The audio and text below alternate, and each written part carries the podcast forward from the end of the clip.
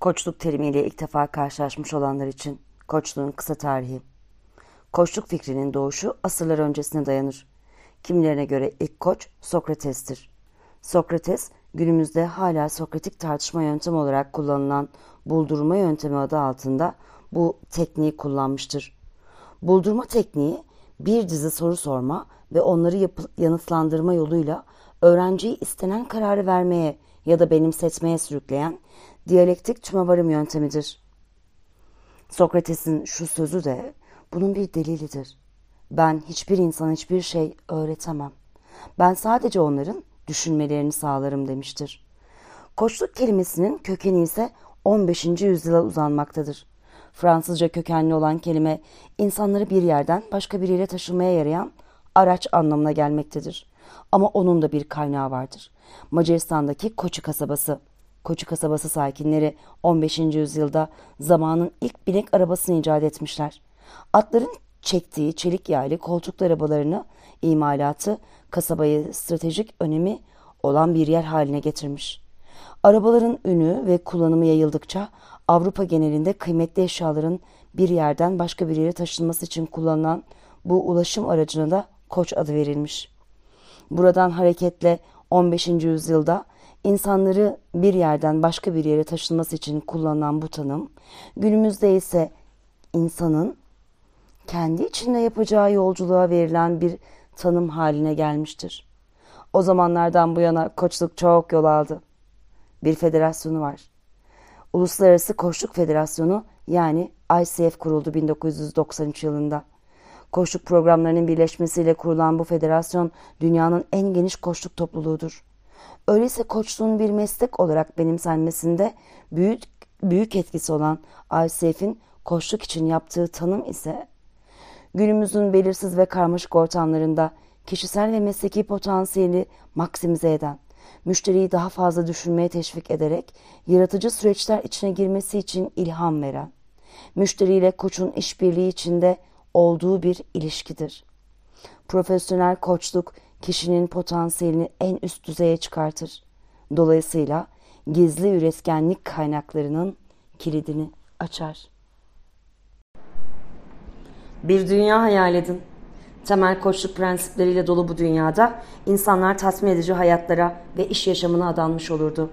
İkinci sınıf bir hayatı toler etmeye yanaşmazlardı ve yeteneklerini ve becerilerini tamamen kullanabildikleri dolu dolu bir hayat şeklinden daha azıyla yetinmezlerdi. Herkesin işi ile ilgili zorlayıcı bir vizyonun olduğu bir dünya düşünün. Bir tercih ve amaç duygusu. Kendileri hayatlarını dolu dolu yaşarken başkalarının hayatlarında fark yaratmaya kararlı, arzulu ve adanmış insanların dünyasını düşünün. Bu herkesin sadece itaati, sandalyelerde oturan vücutları, makinelerde çalış, çalışmaları ya da tezgahın arkasında beyinlerinin %10'unu kullanarak dikilmeleri yerine herkesin en iyi çabasını, yeteneğini alan bir dünya olurdu. Her ne kadar bu hayali dünyamızda insanlar aynı işlerde çalışıyor olsalar bile hepsinin tamamen farklı düşünce çerçeveleri olacaktır. İşin değeri değişecektir. Çünkü artık hangi işe sahip olduğunuz değil, yaptığınız işte yarattığınız farklılık ve önem verdiğiniz değerler öne çıkacaktır.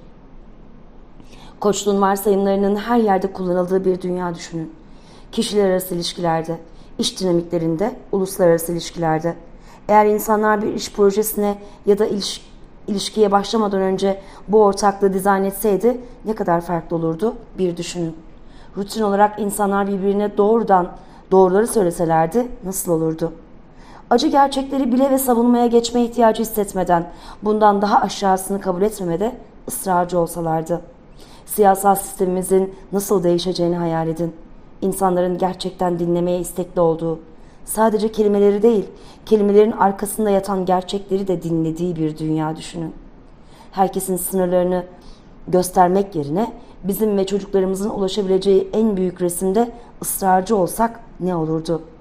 Başarısızlık ya da yetersizlik beklemek yerine büyüklük beklesek ama başarısızlık meydana geldiği zaman da bunu bir utanç olarak değil, hızlı öğrenmenin bir şekli olarak görsek ne olurdu?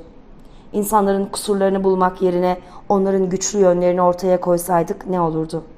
Bu merak, hayranlık ve olağanüstü yeni şekillerde din, dinlemenin olduğu bir dünya olurdu. Bu sezgimize kendisini açıklama izni verdiğimiz bir dünya olurdu. Kim olduğumuz ve ne yapacağımızı söylediğimiz konusunda birbirimizin sorumluluk almasını sağlardık. Bu dünyada kendi hakkımızdaki gerçekleri olduğu kadar başkalarına söylediğimiz gerçeklere de bağlı olurduk. Bu dünyada öğrenme ve büyüme, konfor ve görünüşten daha değerli olurdu. Zorlayıcı vizyonların yaratmak ve gelişmek için serbest bırakıldığı bir dünya hayal edin. Tamamen desteklenen bir dünya. Yüreklendirilen ve kutlanan bir dünya. Sadece hayal edin.